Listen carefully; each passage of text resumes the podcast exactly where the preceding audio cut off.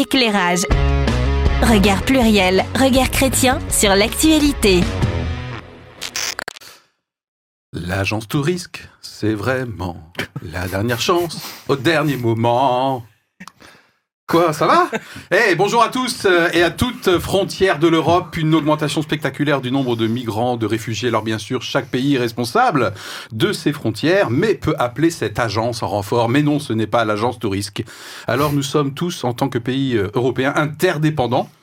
Et oui, et oui, parce que nous n'avons plus de contrôle entre nous. Ok, on peut circuler de l'Espagne euh, au Danemark sans problème. Ça s'appelle l'espace Schengen.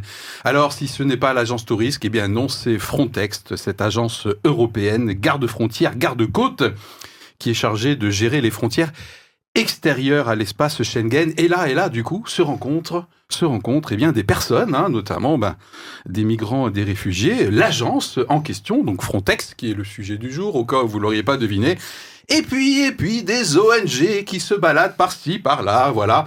Tout ce beau monde n'aurait-il pas des objectifs euh, contradictoires qui rentrent en opposition? En effet, en effet. Frontex, peut-être mal connu euh, du public, est accusé de refoulement euh, illégal. D'ailleurs, d'ailleurs, son Fabrice, euh, son Fabrice, son directeur Son euh, français Fabrice qui s'appelle Fabrice Leggeri, j'espère que je prononce bien l'italienne. Euh, là comme c'est mis. Non, ok. Euh, 28 avril, le 28 avril d'émission, donc euh, et parce que parce que parce que il se commence à se retrouver coincé. Je cite Fabrice Leggeri. Le mandat de l'agence a silencieusement, mais effectivement changé. Mais non, pas du tout, répond la Commission européenne. Votre agence, tout simplement, doit à la fois protéger les frontières et respecter les droits fondamentaux des humains. Donc, où est le dilemme? Qui a raison? C'est la question que nous allons nous poser euh, aujourd'hui. Et votre, euh, votre, votre, votre position par rapport à cette agence, euh, qui nous sera plutôt inconnue après l'émission, pourrait peut-être être très intéressante euh, par rapport au débat qu'il peut y avoir sur faut-il ouvrir ou pas les frontières et dans ces périodes d'élection. Ouais, je pense que c'est une émission qui est pas mal rentable, donc restez accrochés. Petit tour de table. Ce sujet, ça va? Tranquille, l'équipe? Anita? Bah tranquille, comme d'habitude, voilà. Euh, alors, sujet très intéressant. Parce que, alors pourquoi il est, je le trouve intéressant? Parce que je ne le connaissais pas. Et je n'en connaissais que des petits morceaux, c'est-à-dire ce que effectivement apparaît de temps en temps. Ou l'année dernière déjà, il y avait déjà eu des euh, des vidéos qui circulaient, voilà, de l'abus de cette agence. Mais sincèrement, j'avais jamais creusé la question. Donc, euh, j'étais en train de me dire, mais qu'est-ce que c'est que ça? Pourquoi ça se passe comme ça? Pourquoi on refoule les étrangers de cette façon? Enfin bon. Et donc, j'étais très contente. Faut voir le ton un peu de mégère. Ah, c'est presque du coluche, là. Mais c'est quoi ce monde euh Appelez-moi le directeur bah, Justement, il est plus là Pardon, pardon. Ben, la prochaine fois, je poursuis. Alors, voilà. Et donc, j'ai creusé la question et je me dis, mais waouh, c'est important. Il, il, il est utile de connaître de, euh, cette agence, de savoir ce qu'elle fait, parce que ça nous concerne tous en tant que pays membre euh, de l'Union européenne. Formidable, enfin un bon sujet dans cette émission. Thierry Bah, on dit souvent qu'on est les premiers bénéficiaires de nos, de nos recherches et de nos travaux, et j'ai Ouais. été content d'être un des premiers bénéficiaires, parce que c'est vrai, Frontex, on connaît. Alors peut-être un peu depuis 2015, euh, voilà, Ouais. Euh, les réfugiés, les migrants, et puis ben en fait Frontex, quand on met le nez dedans, ben c'est c'est- c'est intéressant. Donc euh, donc voilà, ce Eh ben. sujet important. Ok, super. Euh, oui, c'est un sujet intéressant, mais qui effectivement chatouille, euh, parce que on, on voit bien qu'on est dans un dilemme et qu'on ne sait pas vraiment très bien quoi faire et quoi défendre comme position. Et euh, je pense qu'après avoir un peu étudié ça, euh, pas, pas à fond à fond, mais quand même un petit peu, Ah. euh, Je- fait quoi ce matin. Et la rue de bah, c'est vrai. Je me, je, bah, je me dis que je comprends moi non plus pas vraiment quelle Ah. est la vraie position de Frontex dans, la, dans, la, dans la question. Ah. Ouais. Donc je, Ah. effectivement, je, je sais pas très bien. Euh, et j'ai écouté des interviews, des, des émissions, des articles. C'est, on reste dans le flou. Ok, Mm. bon, euh, Enfin, moi, je reste dans le flou. En Ouais. tout cas. Ouais, super. euh, bah, euh, bon recadrage personnel. Euh, et moi, le sujet, eh bien, je vais le développer euh, dans euh, la confession. Vous savez que c'est la coutume ici. Le tour de table initial est clôturé par une confession. C'est à tour de rôle. Et ouais, cette fois-ci, euh, c'est mon tour. Un petit jingle me ferait beaucoup de bien. Éclairage. Regard pluriel, regard chrétien sur l'actualité. Et oui, du bien, j'en ai besoin, et peut-être pour vous qui allez m'écouter, parce que parce que il y aura un avant cette confession et peut-être un après. Alors voilà, ce sujet, moi, m'a donné envie de de parler de murs, de tamis, de passoires. Ah, Je le confesse, je le confesse, ce sujet m'amène à m'introspecter. En effet, suis-je plutôt euh, mur? Suis-je plutôt tamis? Suis-je plutôt passoire? Par rapport aux frontières, je veux dire. Ou carrément no border alors comme le suspense est tout à fait intolérable, eh bien tuons-le tout de suite, euh, le suspense. Hmm. Oui, parce que ma confession peut aider chacun à se positionner et, et peut-être, en tant que chrétien, je le confesse déjà, peut-être que ma position que je vais défendre maintenant va changer grâce à cette émission. Alors, euh, j'ai dit mur, tamis, passoire, no border. Commençons par le plus évident. Philippe, tu es évidemment un no border. Ça se sent tout de suite. hein. On te suit régulièrement Ah avec ouais. toutes euh, tes émissions. Je rappelle, un no border, ce réseau transnational qui est pour la liberté totale hein, de circulation et l'abolition des frontières. Voilà, Philippe, comment tu te retrouves euh, dans cette euh, dans cette philosophie quasiment no border Eh bien, suspense à 0 sur 10. voilà, là, pour, pour moi, c'est une utopie qui peut virer à une dystopie. Vous cherchez sur Wikipédia, euh, si jamais la différence ne vous est pas familière, moi ne l'est pas, hein, donc je me situe pas du tout au-dessus de vous. voilà pour le no border. Pour la passoire, la passoire, toujours en parlant des frontières. Alors la passoire, moi, ça me fait penser, c'est qu'on veut faire gaffe, hein, quand même, hein, c'est intentionnel, on met une passoire, voilà. Mais alors, par manque de volonté ou de moyens, eh bien, on subit ce qui nous arrive. Donc pour moi, on est passé de l'utopie à la faiblesse. hein. Philippe, tu te sens comment par rapport aux frontières passoires? Eh bien, 0 sur 10. J'aime pas ça du tout. Hein. Ça a été un peu faible comme ça, ça me plaît pas du tout. Bon, alors il nous reste quoi? Il nous reste le tamis, puis il nous reste le mur. Voilà, alors le tamis, le tamis, le tamis, ben là aussi, un peu comme la passoire, on veut faire gaffe. Et on est intentionnel par contre, et on choisit qui on veut accueillir, et donc on trie, on sélectionne. Voilà, Euh, ça s'appelle hein, la politique notamment des quotas ou le fait de sélectionner euh, les personnes que nous accueillons sur notre sol en fonction de leur métier, donc de leur utilité par rapport à nos besoins spécifiques. Et moi, et c'est là que vous allez peut-être me détester, j'appelle ça le... Alors tout à l'heure c'était l'utopie, dystopie, et ensuite il y avait la faiblesse, et là pour moi c'est le courage. Donc Philippe, dans quelle mesure tu te retrouves? Alors je sais, c'est sans nuance, hein, je suis à 10 sur 10 par rapport à cette notion-là. Là j'ai dit que vous allez me détester? 10 sur 10 pour le tamis, ça, ça me plaît bien, vraiment comme position. Euh, et puis enfin, il nous reste le mur. Alors, est-ce qu'on le fait, ce mur? Euh, Bon, alors pour moi, le mur, frontière, euh, il y en a de plus en plus, hein. Partout, vraiment, et pas juste ouais Trump son mur. Non, il y en a en Europe, euh, entre plusieurs pays, en Pologne, là, euh, là, par rapport à la Biélorussie, etc. Donc il y a de plus en plus de murs à gauche et à droite. Pour moi, c'est un aveu de faiblesse et ou d'autoritarisme. On se barricade, on ferme. Donc c'est illusoire pour moi. Voilà, donc là je suis plutôt à 5 sur 10. Hein, mon côté un petit peu, euh, un peu sévère euh, se plaît, mais quand même c'est pas cool et c'est surtout inefficace. Voilà, voilà, avec ces donc euh, quatre catégories où je me suis positionné sans nuance, vous pouvez me fustiger ou m'embrasser. Tic-tac, tic-tac, tic-tac. Mais en tout cas, ça peut vous aider à savoir ce que vous feriez, vous, si vous étiez directeur chez Frontex, puisque la place est libre. On voilà. peut postuler. Donc, euh, euh, bah, écoutez, euh, positionnez-vous. Et puis j'ai dit, j'ai dit hein, quand même que j'étais prêt éventuellement à changer d'avis par rapport à ces quatre catégories à l'issue de l'émission. Youpi Voilà. Bon, moi je dors et plus je suis pénible. Faut le savoir. Mhm. T'as vraiment pas beaucoup dormi. Allez, je rappelle que dans un instant, on va se positionner sur euh, dans quelle mesure il y a effectivement un dilemme hein, en tant que directeur de chez Frontex et l'agence en elle-même. Franchement, c'est pas évident. Ou au contraire, ça devrait être beaucoup plus simple. Eh bien, c'est la question à laquelle on va se, euh, on va se, qu'on va se coltiner aujourd'hui. Euh, fait et contexte, c'est, c'est Thierry aujourd'hui. Exactement. Yeah. Alors, euh, basée à Varsovie et créée en 2005, l'agence européenne Frontex coordonne la gestion et la protection des frontières extérieures de l'Union européenne et plus largement de l'espace Schengen. Comme la circulation dans ce dernier est libre, la volonté est de garder et de contrôler les frontières extérieures, d'où le nom Frontex, contraction de frontières et extérieures. Euh, petit scoop, cela a le mérite d'être précis.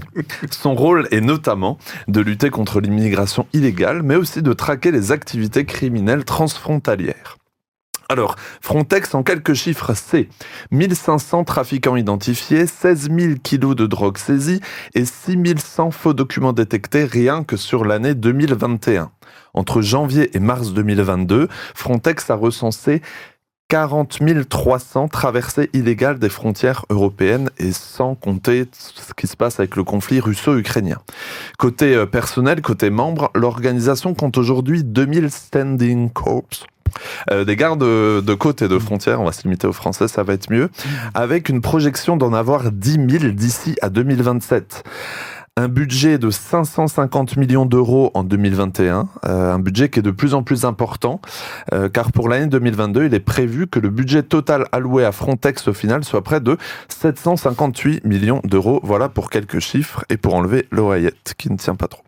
Alors cette agence fonctionne en coopération avec plusieurs pays euh, de l'Union qui se coordonnent pour mettre à disposition des véhicules terrestres, marins, aériens et tout plein de, de matériaux. L'organisation compte également ses propres moyens et matériaux. Si Frontex n'est pas inconnu à vos oreilles, c'est que c'est l'organisme qui recense le nombre de migrants entrants et qui coordonne, je cite, le retour des migrants vers leur pays d'origine. L'organisation a fait parler d'elle, surtout depuis 2015, dans le cadre de flux massifs de migrants, notamment via l'opération Triton en 2015 dont l'objectif était de surveiller les frontières et de réaliser des opérations de sauvetage, même si certains ont contesté ce dernier point, sur les côtes italiennes et grecques principalement mais l'organisation est le sous le feu des critiques ces dernières années. Les enquêtes fustigeant Frontex sont nombreuses. En 2020, le journal Le Monde avec Der Spiegel et Le Times ont ainsi publié une enquête décrivant des refoulements de migrants de manière illégale en mer Égée. En mars 2021, le Parlement européen a ouvert une enquête sur le harcèlement, euh, les fautes et les opérations illégales menées par Frontex visant à empêcher les migrants d'atteindre les côtes européennes. Frontex est surnommé d'armes de guerre contre les migrants pour beaucoup d'ONG. En tout cas, c'est comme ça que le site notamment euh, la CIMAD. Face à ces accusations, des soutiens aussi, comme le député de droite François-Xavier Bellamy, qui déclarait sur le plateau de Public Sénat en mai 2021 la chose suivante. Je sais jamais quelle caméra regarder, je crois que c'est ça là. Il déclarait la chose suivante. Ce qui est reproché à Frontex, c'est de faire son travail qui consiste pourtant à éviter que l'Europe ne subisse une immigration illégale. Certains voudraient que l'Europe n'ait pas de frontières auxquelles ne puisse pas protéger celle-ci. Sacré François Xavier. Sous le feu des critiques, il y a oh. notamment un homme, le directeur général Fabrice Leggeri, qui a donc présenté sa démission il y a quelques jours. En cause, une enquête diligentée par l'OLAF, rien à voir avec la Reine des Neiges, hein. les enfants et tout, voilà, on va se calmer.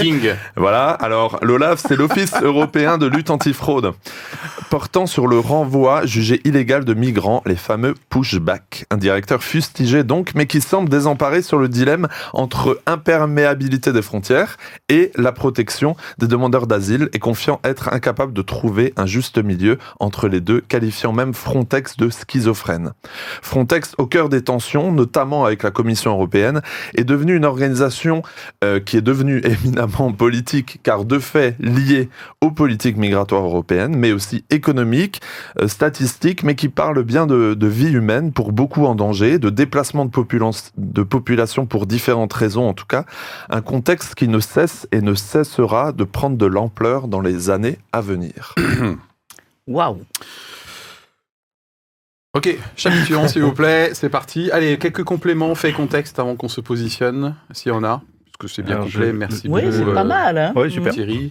J'ai su que Frontex s'appuie aussi sur un organisme qui s'appelle Eurosur, qui est destiné à, surveiller les frontières, donc euh, avec des moyens d'observation, euh, drones, satellites, hélicoptères. Donc c'est quelque chose qui fournit euh, aux, pays européens des informations sur les mouvements de population aux frontières. Ok.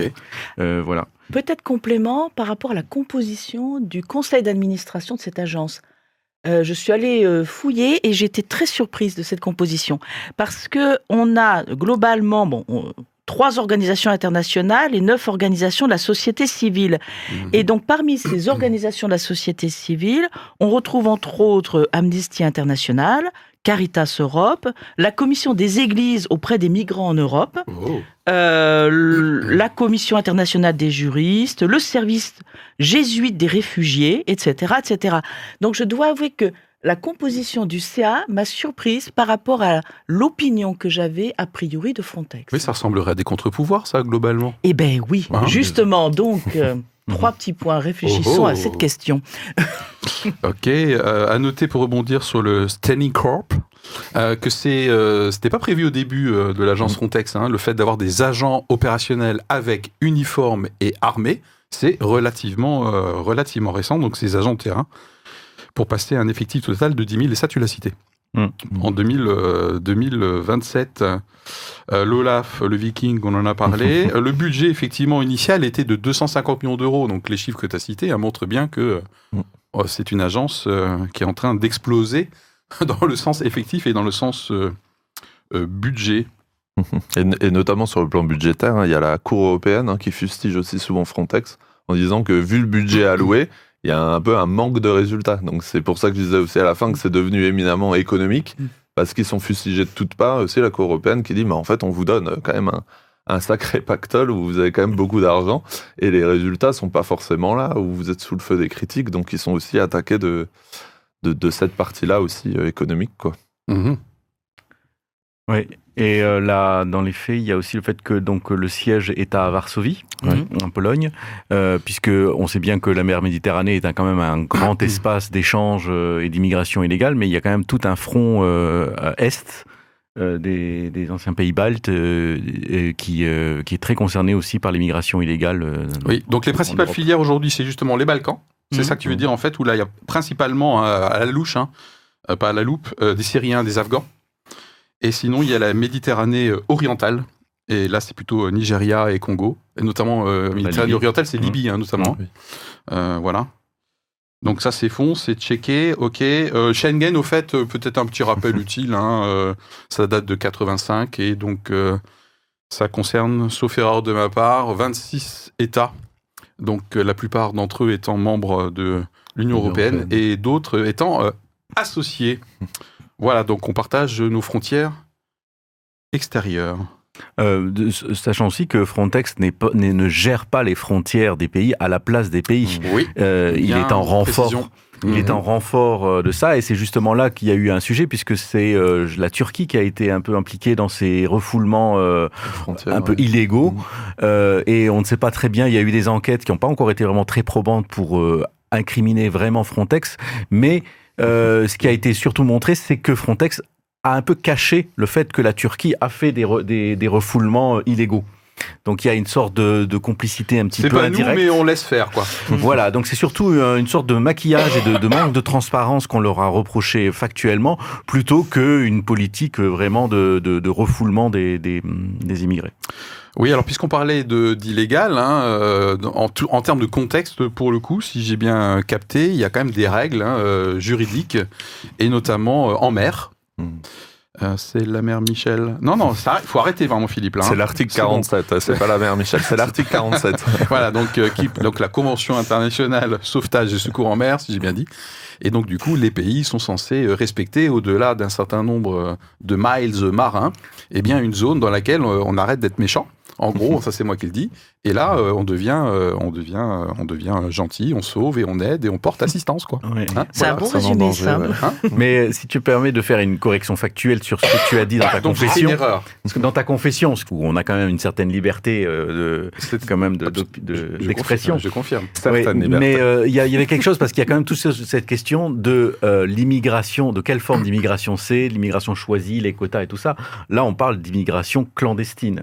Et pourquoi est-ce que le principe de non-renonce, de, re- de non-refoulement est établi? C'est pour garantir le droit d'asile. C'est-à-dire que le droit d'asile, c'est pas dans le pays où on part qu'on le demande, c'est dans le pays où on arrive qu'on le demande. Et ça, c'est ça qui est le nœud du problème, c'est qu'effectivement, doit trier, quoi. il faut que les gens arrivent en Europe pour pouvoir demander asile.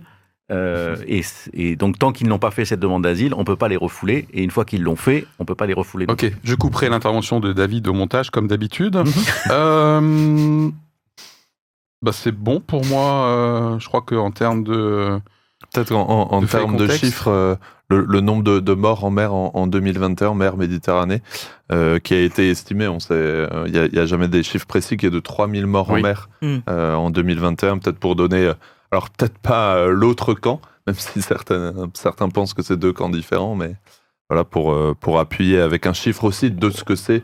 euh, ce que, ce que, ce que sont des, des, des sauvetages ou des non-sauvetages en mer, malheureusement. Et, et on pense qu'on peut utiliser ce chiffre par 3 en général pour avoir Mhm. le chiffre Mhm. réel. Peut-être un dernier point en tout cas que moi je me suis noté, toujours dans la partie fait et contexte, euh, à noter que Frontex participe aussi du coup aux expulsions, pas Ouais. simplement euh, au refoulement, mais aux expulsions. Mm.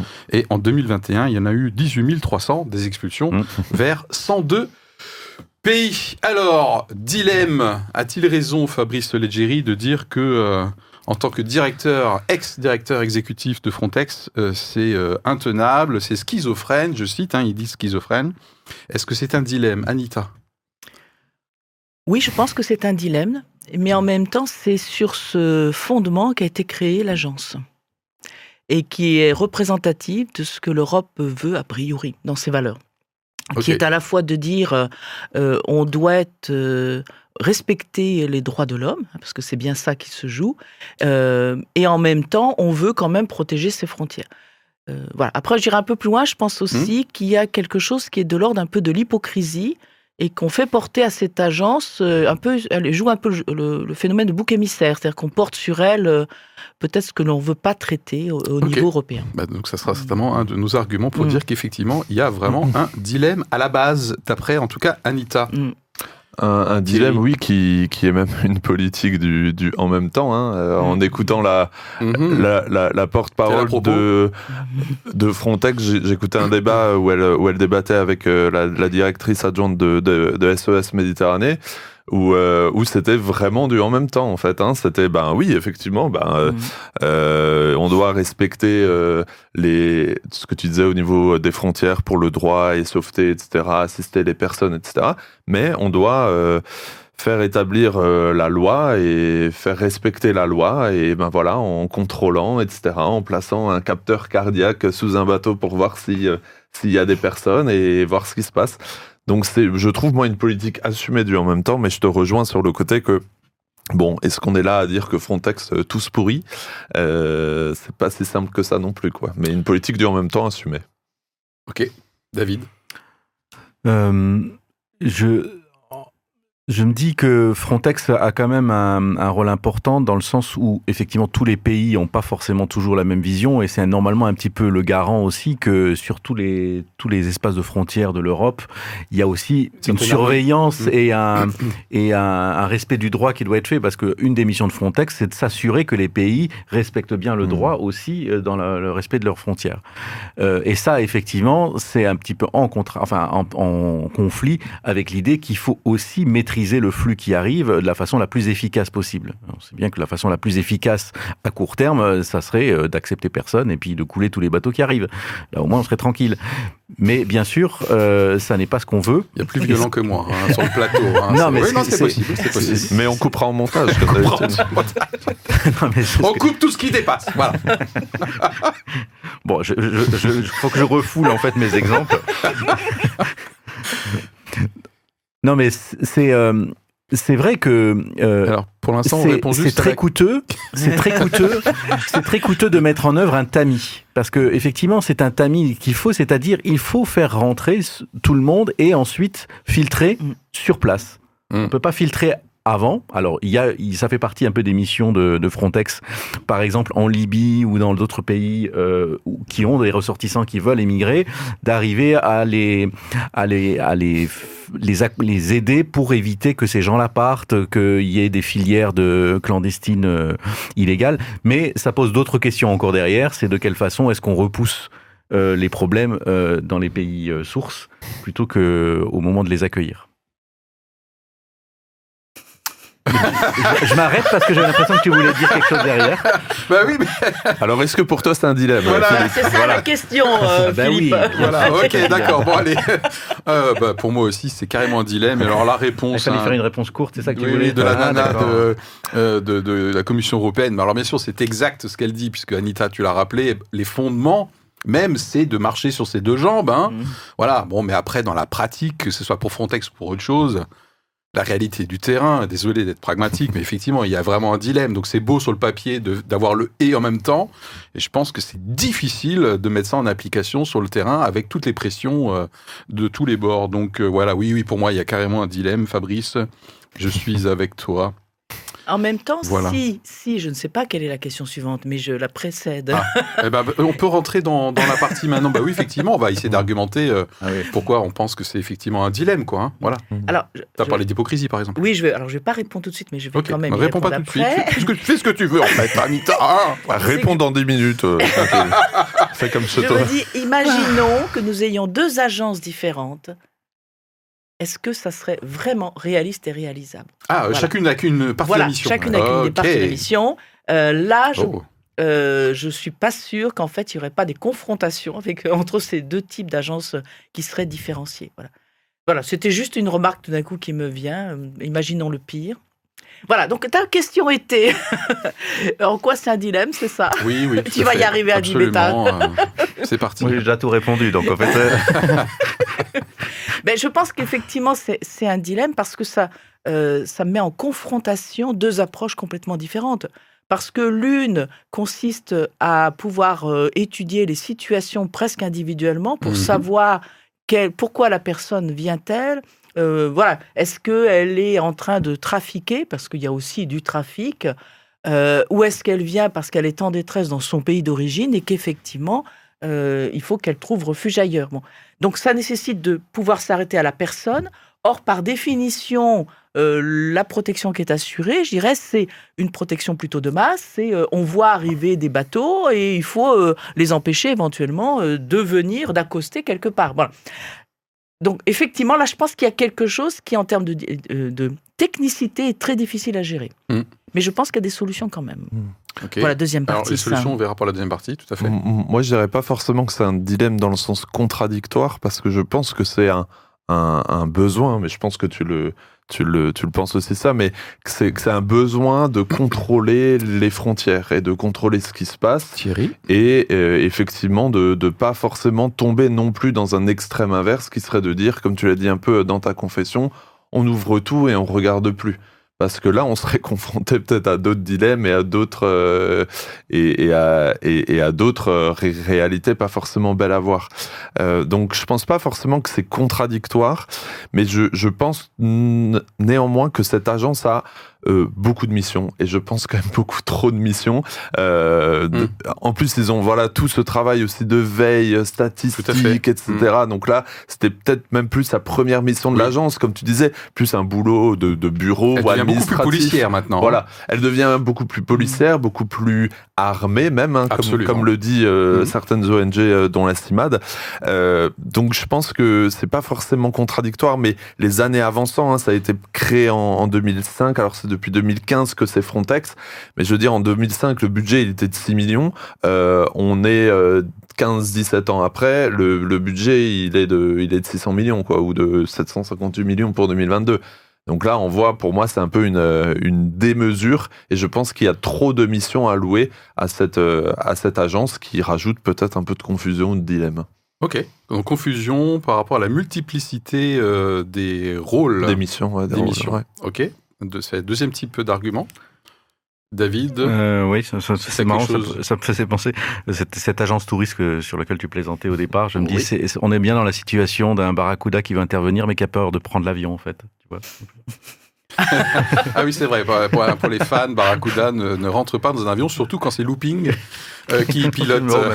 Bon, voilà. Et, euh, sinon, je pense que le Looping. dilemme, il existe Ah, déjà avant ça, dans le fait que des personnes fuient leur pays pour des raisons euh, très certainement euh, très légitimes, que ce soit des raisons de guerre ou des raisons de persécution politique. Et pour faire cela, ils, ont, ils font appel à des filières clandestines, euh, peut-être mafieuses, enfin voilà, en tout cas euh, euh, tout à fait problématiques parce que ces trafiquants-là ne font pas que trafiquer de, l'humain, ils trafiquent d'autres choses, de la drogue et tout ça. Donc, on voit bien que euh, accueillir des, la question d'a- d'accueillir des migrants et ensuite de traiter leurs dossiers de demande d'asile et tout ça, c'est un, c'est un travail important, mais voilà que l'Europe choisit de faire et c'est son, c'est son honneur de le faire.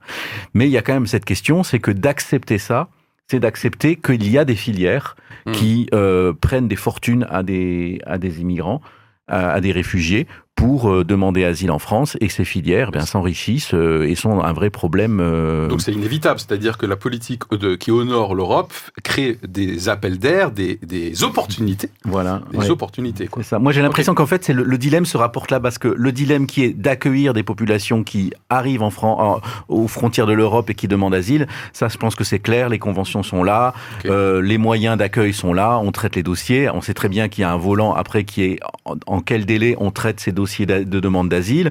Et je me souviens que que Emmanuel Macron euh, s'est positionné là pendant la campagne là-dessus pour réduire à quelques mois euh, l'étude de ces dossiers, Mhm. euh, Ouais. pour ne pas avoir des populations qui restent comme ça longtemps euh, dans l'attente d'une réponse et euh, commencent à avoir une vie en fait qui s'installe en, en France ou dans le pays d'accueil et, et donc ont du mal à le quitter après. Mais je pense qu'une grande partie du travail de Frontex, et c'est d'ailleurs dans leur bilan la seule chose qu'ils montrent vraiment, parce que le reste c'est difficile à quantifier, euh, combien de réfugiés on a évité de venir, on a sauvé de, de la noyade, c'est difficile à dire. Par contre, euh, voilà, ils, a- ils, a- ils insistent sur le fait qu'on a identifié des trafiquants, bon, identifié, je sais pas ce que ça veut dire, de la drogue, les faux documents. Voilà, donc je pense qu'en fait, on sait bien qu'il y a quand même euh, un problème en dessous de cette émigration et de ces, de ces réfugiés, c'est ceux qui l'organisent. Ok, Ouais. juste un chiffre pour rebondir par rapport euh, aux acceptations des demandes d'asile, hein, par exemple en Suisse, où il y a eu, où il va y avoir une votation sur faut-il que la Suisse participe Mm. euh, à l'accroissement du budget de Frontex, donc il y a une votation. hein, Mm. euh, en cours, Euh, donc les positions, euh, ben non, là c'est l'agence, ah voilà, ou oui parce qu'on n'a pas le choix, etc. En Suisse en 2021, il y a eu euh, 15 000 demandes d'asile et le taux d'acceptation était de 60%, d'après les Mm. chiffres que j'ai vus, puisque moi je prépare l'émission. C'est, c'est, je, je dirais, c'est aussi un, un dilemme sur, euh, peut-être pour Thierry. prendre plus de hauteur ou voir une vision plus large, sur ce qu'on veut de l'Union européenne, en Mm. fait. Quelle Union européenne on veut et, et on voit que, voilà, même en France, j'ai, cité euh, quelqu'un de, de l'échiquier politique à droite aussi, c'est qu'est-ce qu'on veut, comment on comment on définit aussi ce terme des migrants qui viennent? On entend parler de submersion migratoire. Euh, pour d'autres, on n'en accueille pas assez. Euh, et puis les conflits entre pays aussi. Hein, on l'a vu dans les après 2015 aussi. En fonction de qui accueille en premier, ben tiens, c'est l'Italie qui accueille en premier. Euh, en quoi est-ce que c'est eux qui doivent prendre toute la responsabilité? Quelle galère c'est aussi pour beaucoup qui arrivent en Italie, qui veulent venir en France. Maintenant, en fait, non, bah, t'es venu en Italie, donc faut faire ces, ces démarches-là en Italie. Ouais. Donc c'est, je, disais dans, les faits et contextes, c'est politique, c'est économique, c'est statistique, mais c'est limite euh, devenu, c'est, c'est, c'est philosophique quoi. En fait, hein, c'est, c'est quelle, euh, quelle Europe on veut demain, quelle Union européenne on veut demain, et cette question, on est obligé de se la poser parce que les déplacements de population ne vont que euh, s'intensifier, Mm. euh, que ce soit là peut-être pour des raisons effectivement de, de, de persécution de guerre, mais on peut parler des, des migrations climatiques et d'autres choses qu'il va y avoir et qu'il y a déjà aujourd'hui en fait pour pour beaucoup. Donc pour moi c'est une c'est une vision du monde en fait là qui se qui se joue puisqu'on parle de l'Union européenne, mais peut-être que d'autres pays et d'autres agences ils sont ils sont confrontés. Tout à fait. Mais c'est c'est une vision du monde, euh, c'est c'est philosophique en fait hein, Ouais, tout mais ça. enfin, cette philosophie, apparemment, l'Europe répond assez oui pour les réfugiés ukrainiens, non? Ah ça c'est un autre Ah ah, dilemme. ah, ah Bah oui. Ah ah, bah ouais, Bah oui, enfin, parce sûr. que là, j'ai pas l'impression que Frontex surveille totalement avec les drones Oui. et, et, et machin. Donc, euh, genre, alors je sais, c'est pas le sujet quand même, hein, euh, c'est pas l'angle aujourd'hui. euh, Y a-t-il une bonne, mauvaise Ouais. migration? Mais comme Mm. tout à l'heure, tu évoquais quand même dans le dilemme que si on laisse tout ouvert, il peut y avoir des conséquences désagréables. On t'est resté Oui, très voilà. flou. Hein. Bon, mais là, par rapport aux Ukrainiens, euh, j'ai pas l'impression qu'on se pose autant de questions que par, par Non, pas pour d'autres origines. Hein. D'ailleurs, les, défenseurs des migrants disent attendez, il y a un deux poids deux mesures. Euh, là, c'est open bar presque. D'ailleurs, je me suis demandé, euh, ça m'a donné envie de creuser cette question pendant l'émission, là, c'est de savoir de quelle façon est-ce que le droit d'asile euh, est susceptible d'évoluer justement sur cette question de, du premier pays dans lequel on arrive et dans lequel on va faire sa demande d'asile et rester en, asile, parce que euh, on voit bien qu'avec l'Ukraine, les réfugiés ukrainiens, euh, bon, qui n'ont pas fait de demande d'asile, hein, c'est vraiment des, des populations qui temporairement sont sur place. Hein. Oui. Je crois pas, je crois pas qu'ils ont ont fait de demande oui, je d'asile, pense les qu'ils n'ont gens. aucune envie, c'est de revenir. Oui, mais je crois même qu'ils n'ont pas fait un dossier pour Ouais, ouais. demander l'asile. Je pense que c'est plus informel, quoi. Ouais. Euh, mais si jamais ils faisaient, euh, ce que je veux dire, c'est que ces populations ont été quand même un petit peu. Il y en a beaucoup en Pologne, mais elles sont quand même un peu réparties euh, dans toute l'Europe. Et donc, ils peuvent justement euh, circuler librement parce qu'ils ne sont pas dans, soumis à ce droit d'asile qui est assez restrictif sur l'endroit où on va. Et je me, je me dis, est-ce que ça, c'est une évolution qui, a, qui va y avoir? C'est quand des populations arrivent pour demander l'asile, est-ce que on les répartit là? Et là, c'est là qu'on se rend compte que, ben, que la force de 300 millions, d'une population de 300 millions de personnes comme l'Union européenne, euh, ben voilà, cette, cette population dans son ensemble a la capacité d'accueillir euh, des dizaines, des centaines de milliers de personnes chaque année qui demandent l'asile parce que c'est c'est une force importante. Par contre, si c'est frontal sur quelques pays, là, ça devient très difficile et on est obligé à ce moment-là de refouler parce que c'est impossible de gérer ça matériellement. Donc, euh, ça m'intéresse de savoir quelles sont les évolutions futures de, de ce droit d'asile parce que je pense que c'est le point central de tout ça, c'est la question du droit d'asile. S'il n'y avait pas la reconnaissance du droit d'asile, on mettrait une frontière Ouais, et puis on dirait, clair, voilà, euh, vous, vous faites une demande Alors. officielle à l'ambassade et puis on, on- on- on examine votre cas. Mais on sait bien que tout le monde ne peut pas faire des demandes à son ambassade. Donc la question du droit d'asile pour moi, et inévitablement le sujet, pose la question de euh, euh, dans quelle mesure les origines influencent la capacité à être accueilli, à s'assimiler et à être éventuellement porteuse, euh, éventuellement de conséquences désagréables. Ouais. Donc là, moi, c'est mon côté réaliste hein, et pragmatique. À titre personnel, je suis pas du tout choqué qu'on ait potentiellement plus de facilité à accueillir euh, des réfugiés ukrainiens que d'autres filières, parce que à un moment donné, il y a des enjeux, à mon avis, euh, de dans quelle mesure c'est facile à intégrer, c'est facile à assimiler. Je parle de proximité culturelle.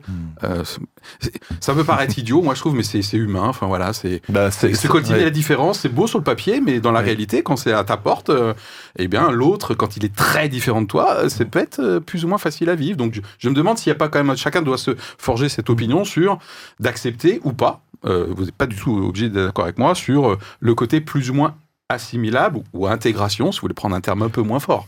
Bah, là où on parle d'une agence de Frontex, d'État, de politique ici, là on est renvoyé en fait à nous notre propre regard et c'est une question euh, éminemment Oui, personnelle. qu'on termine Voilà. en disant, bah, en tant que chrétien, est-ce que ça influence tous les débats qu'on est en train d'avoir là? Et, et- et- exactement, ça, mais, mais, mais là on est vraiment dans qu'est-ce que moi je vois avec Thierry. mes yeux effectivement, et je vois un réfugié ukrainien qui arrive, euh, qui est blanc de peau, euh, qui est euh, chrétien, euh, qui a les, les mêmes us et coutumes que peut-être que moi. Leur ville ressemble aux Euh, nôtres. voilà, euh, quelle est ma réaction euh, dans mon cœur et dans ma tête? Euh, Parfois aussi un dilemme euh, euh, à- euh, en comparant quand je vois un réfugié euh, syrien qui arrive euh, où on n'arrive pas du tout à se comprendre. Alors parfois avec des Ukrainiens on n'arrive pas du tout non plus à se comprendre, Euh, mais, effectivement ça, ça pose cette question personnelle là qui est et qui et, et qui, qui sort un peu du dilemme de Frontex, mais qui au final euh, euh, eux ils le voient peut-être à une échelle peut-être plus plus importante avec d'autres contraintes euh, évidemment. Régie, jingle? Hein. Éclairage. Ah, ah. Regard pluriel. Regard chrétien sur l'actualité. Regard chrétien sur l'actualité, dit la dame dans le jingle. Mm. Euh, euh, je sais plus si c'est Philly. Non, c'est pas Philly, je crois. Bon, peu importe. Elle est déjà, elle était déjà psy la dernière fois, donc là, elle va pas en plus faire voix, euh, voix jingle.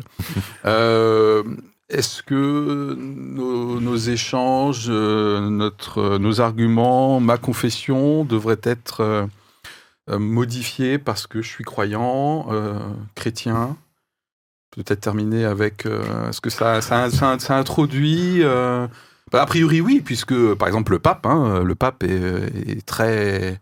Dans ses positions, est très. oh, je ne sais pas si on peut dire pro-migrant, mais en tout cas, il est très, très engagé sur cette question-là. Ses prises de parole sont extrêmement claires sur le devoir d'accueil de l'Europe. Et en tout cas, il est plutôt pour les gars euh, accueillons. Moi, je pense qu'effectivement, le, le regard chrétien doit modifier notre approche. Oui. Pour moi, clairement, parce que il y a une place pour l'étranger qui est euh, faite dans la Bible et à différents niveaux. Euh, Il y, a, il y a la notion d'accueil de l'étranger euh, au sein d'un pays, au sein d'une nation, qui est accompagnée effectivement de la demande à la personne qui s'installe de suivre les règles du pays, ce qui semble normal en termes d'équilibre de vie. Mais c'est d'abord la question de l'accueil de la personne étrangère. Avec l'équilibre de vie. Avec, L'équilibre de vie. avec les, oui, avec le respect. C'est toi qui l'as cité. Hein. Avec le respect, en fait, des règles du pays. Hein, voilà, bon, ce qui est normal, ce qu'on demande aux citoyens français, on peut le demander à d'autres personnes également. Euh, ensuite, euh, très souvent là, dans l'Ancien Testament, euh, la, la Bible insiste sur le fait de l'accueil de l'étranger en disant, par exemple, à Israël, vous avez été, vous avez été vous-même étranger. Mm. Donc souvenez-vous que vous-même, vous avez été en exil, et donc faites accueil à ceux qui sont exilés et qui viennent trouver refuge chez vous. Euh, voilà, donc il y a, je crois, on- en tant que chrétien, on doit sortir, me semble-t-il, des clivages euh, qui peuvent être proches euh, du racisme, du rejet, et se dire c'est quoi la vision chrétienne par rapport à l'accueil de l'étranger, aussi bien dans son pays que euh, en Europe. Ok, donc mon ami de tout à l'heure, la confession, moyen quoi. hein. Je ne sais, c'est à toi de le décider. Ah là là, dans un instant, il va me dire mon âme et mon, mon- ma conscience. Euh, David, il nous reste 5 minutes. Euh, ouais, je, je pense qu'on avait Pas eu- juste pour toi, hein. euh, j'a- J'avais fait cette référence à une précédente émission justement sur cette question Oui. euh, les Ukrainiens Oui. et tout ça. C'est la, la parabole du bon Samaritain. Tout à fait. Euh, Ouais, moi qui me, qui me travaille toujours et j'ai toujours été frappé par le fait que cette parabole ne dit pas ne pose pas la question qui est ton prochain? Enfin c'est pas ça c'est de qui es-tu le prochain? Et je trouve que ce renversement de la phrase je, le- prends ça fait des années que je le travaille dans ma tête et je trouve que c'est particulier parce que ça veut dire que dans cette parabole où quelqu'un est blessé et différentes personnes passent à côté et ne s'arrêtent pas pour reprendre parce qu'ils pensent que voilà ils ont ils ont déjà une idée préconçue sur la personne qui, Mhm. qui devrait à qui devrait porter assistance. Et la personne qui porte assistance c'est un samaritain c'est-à-dire une personne de mauvaise réputation un petit peu enfin c'était l'archétype de la personne de Tout mauvaise réputation Mhm. et qui elle s'arrête ne se pose pas de questions et le soigne. Et pour moi c'est la question de savoir est-ce que c'est moi qui décide qui est mon prochain? Est-ce que c'est moi qui dois faire mon tamis Ah ouais. et qui doit décider ah oui celle-là a priori je peux l'aider celle-là je ne peux pas l'aider en fait j'ai l'impression que ce que nous dit cette parabole c'est que on peut pas décider à l'avance qui est-ce qu'on va aider. En fait les choses les événements décident un peu pour nous nous poussent. Alors ça ça pose la question de notre contrôle sur les événements et euh, ça pose la question de, de savoir est-ce que euh, je peux choisir qui j'aide ou pas Hein. Et on, on est et je trouve que c'est c'est une question euh, très profonde de savoir est-ce que on me donne le droit de choisir qui j'accueille sur mon pays? Ok, en tout cas, il peut y avoir un distinguo au niveau de individuel. C'est-à-dire, je peux avoir ce reversement de, de qui je suis le prochain. Et après, peut-être. Donc, euh, un chrétien qui nous écoute peut très bien avoir une position euh, comme la tienne où il ne contrôle pas en amont euh, qui est mon, de qui je suis le prochain. Euh, par contre, euh, il peut comprendre que peut-être euh, en tant que collectif, en tant que société, en tant que gouvernement, on puisse prendre des décisions qui ne se basent pas sur la liberté individuelle où je vais juger au cas par cas, peut-être. Euh, ben, je- moi, je pense que les populations et les, les, les, les, les, pays ont- ont- sont dans la même situation. C'est qu'on ne peut pas tout prévoir, on ne peut pas établir des critères qui sont aveugles. Euh, Il y a des situations nouvelles qui apparaissent et il faut qu'il y ait des principes fondateurs qui soient là et qui ne soient pas justement, à- qui ne s'appuient pas sur des, sur des critères aveugles, des critères ethniques et tout ça. On ne sait pas ce qui est là une chance pour nous dans notre vie. On ne sait pas quelles sont les rencontres qui vont nous élever et celles qui vont nous faire du mal. On peut pas le savoir a priori et c'est certainement pas la couleur de peau ou l'origine qui peut nous en assurer complètement.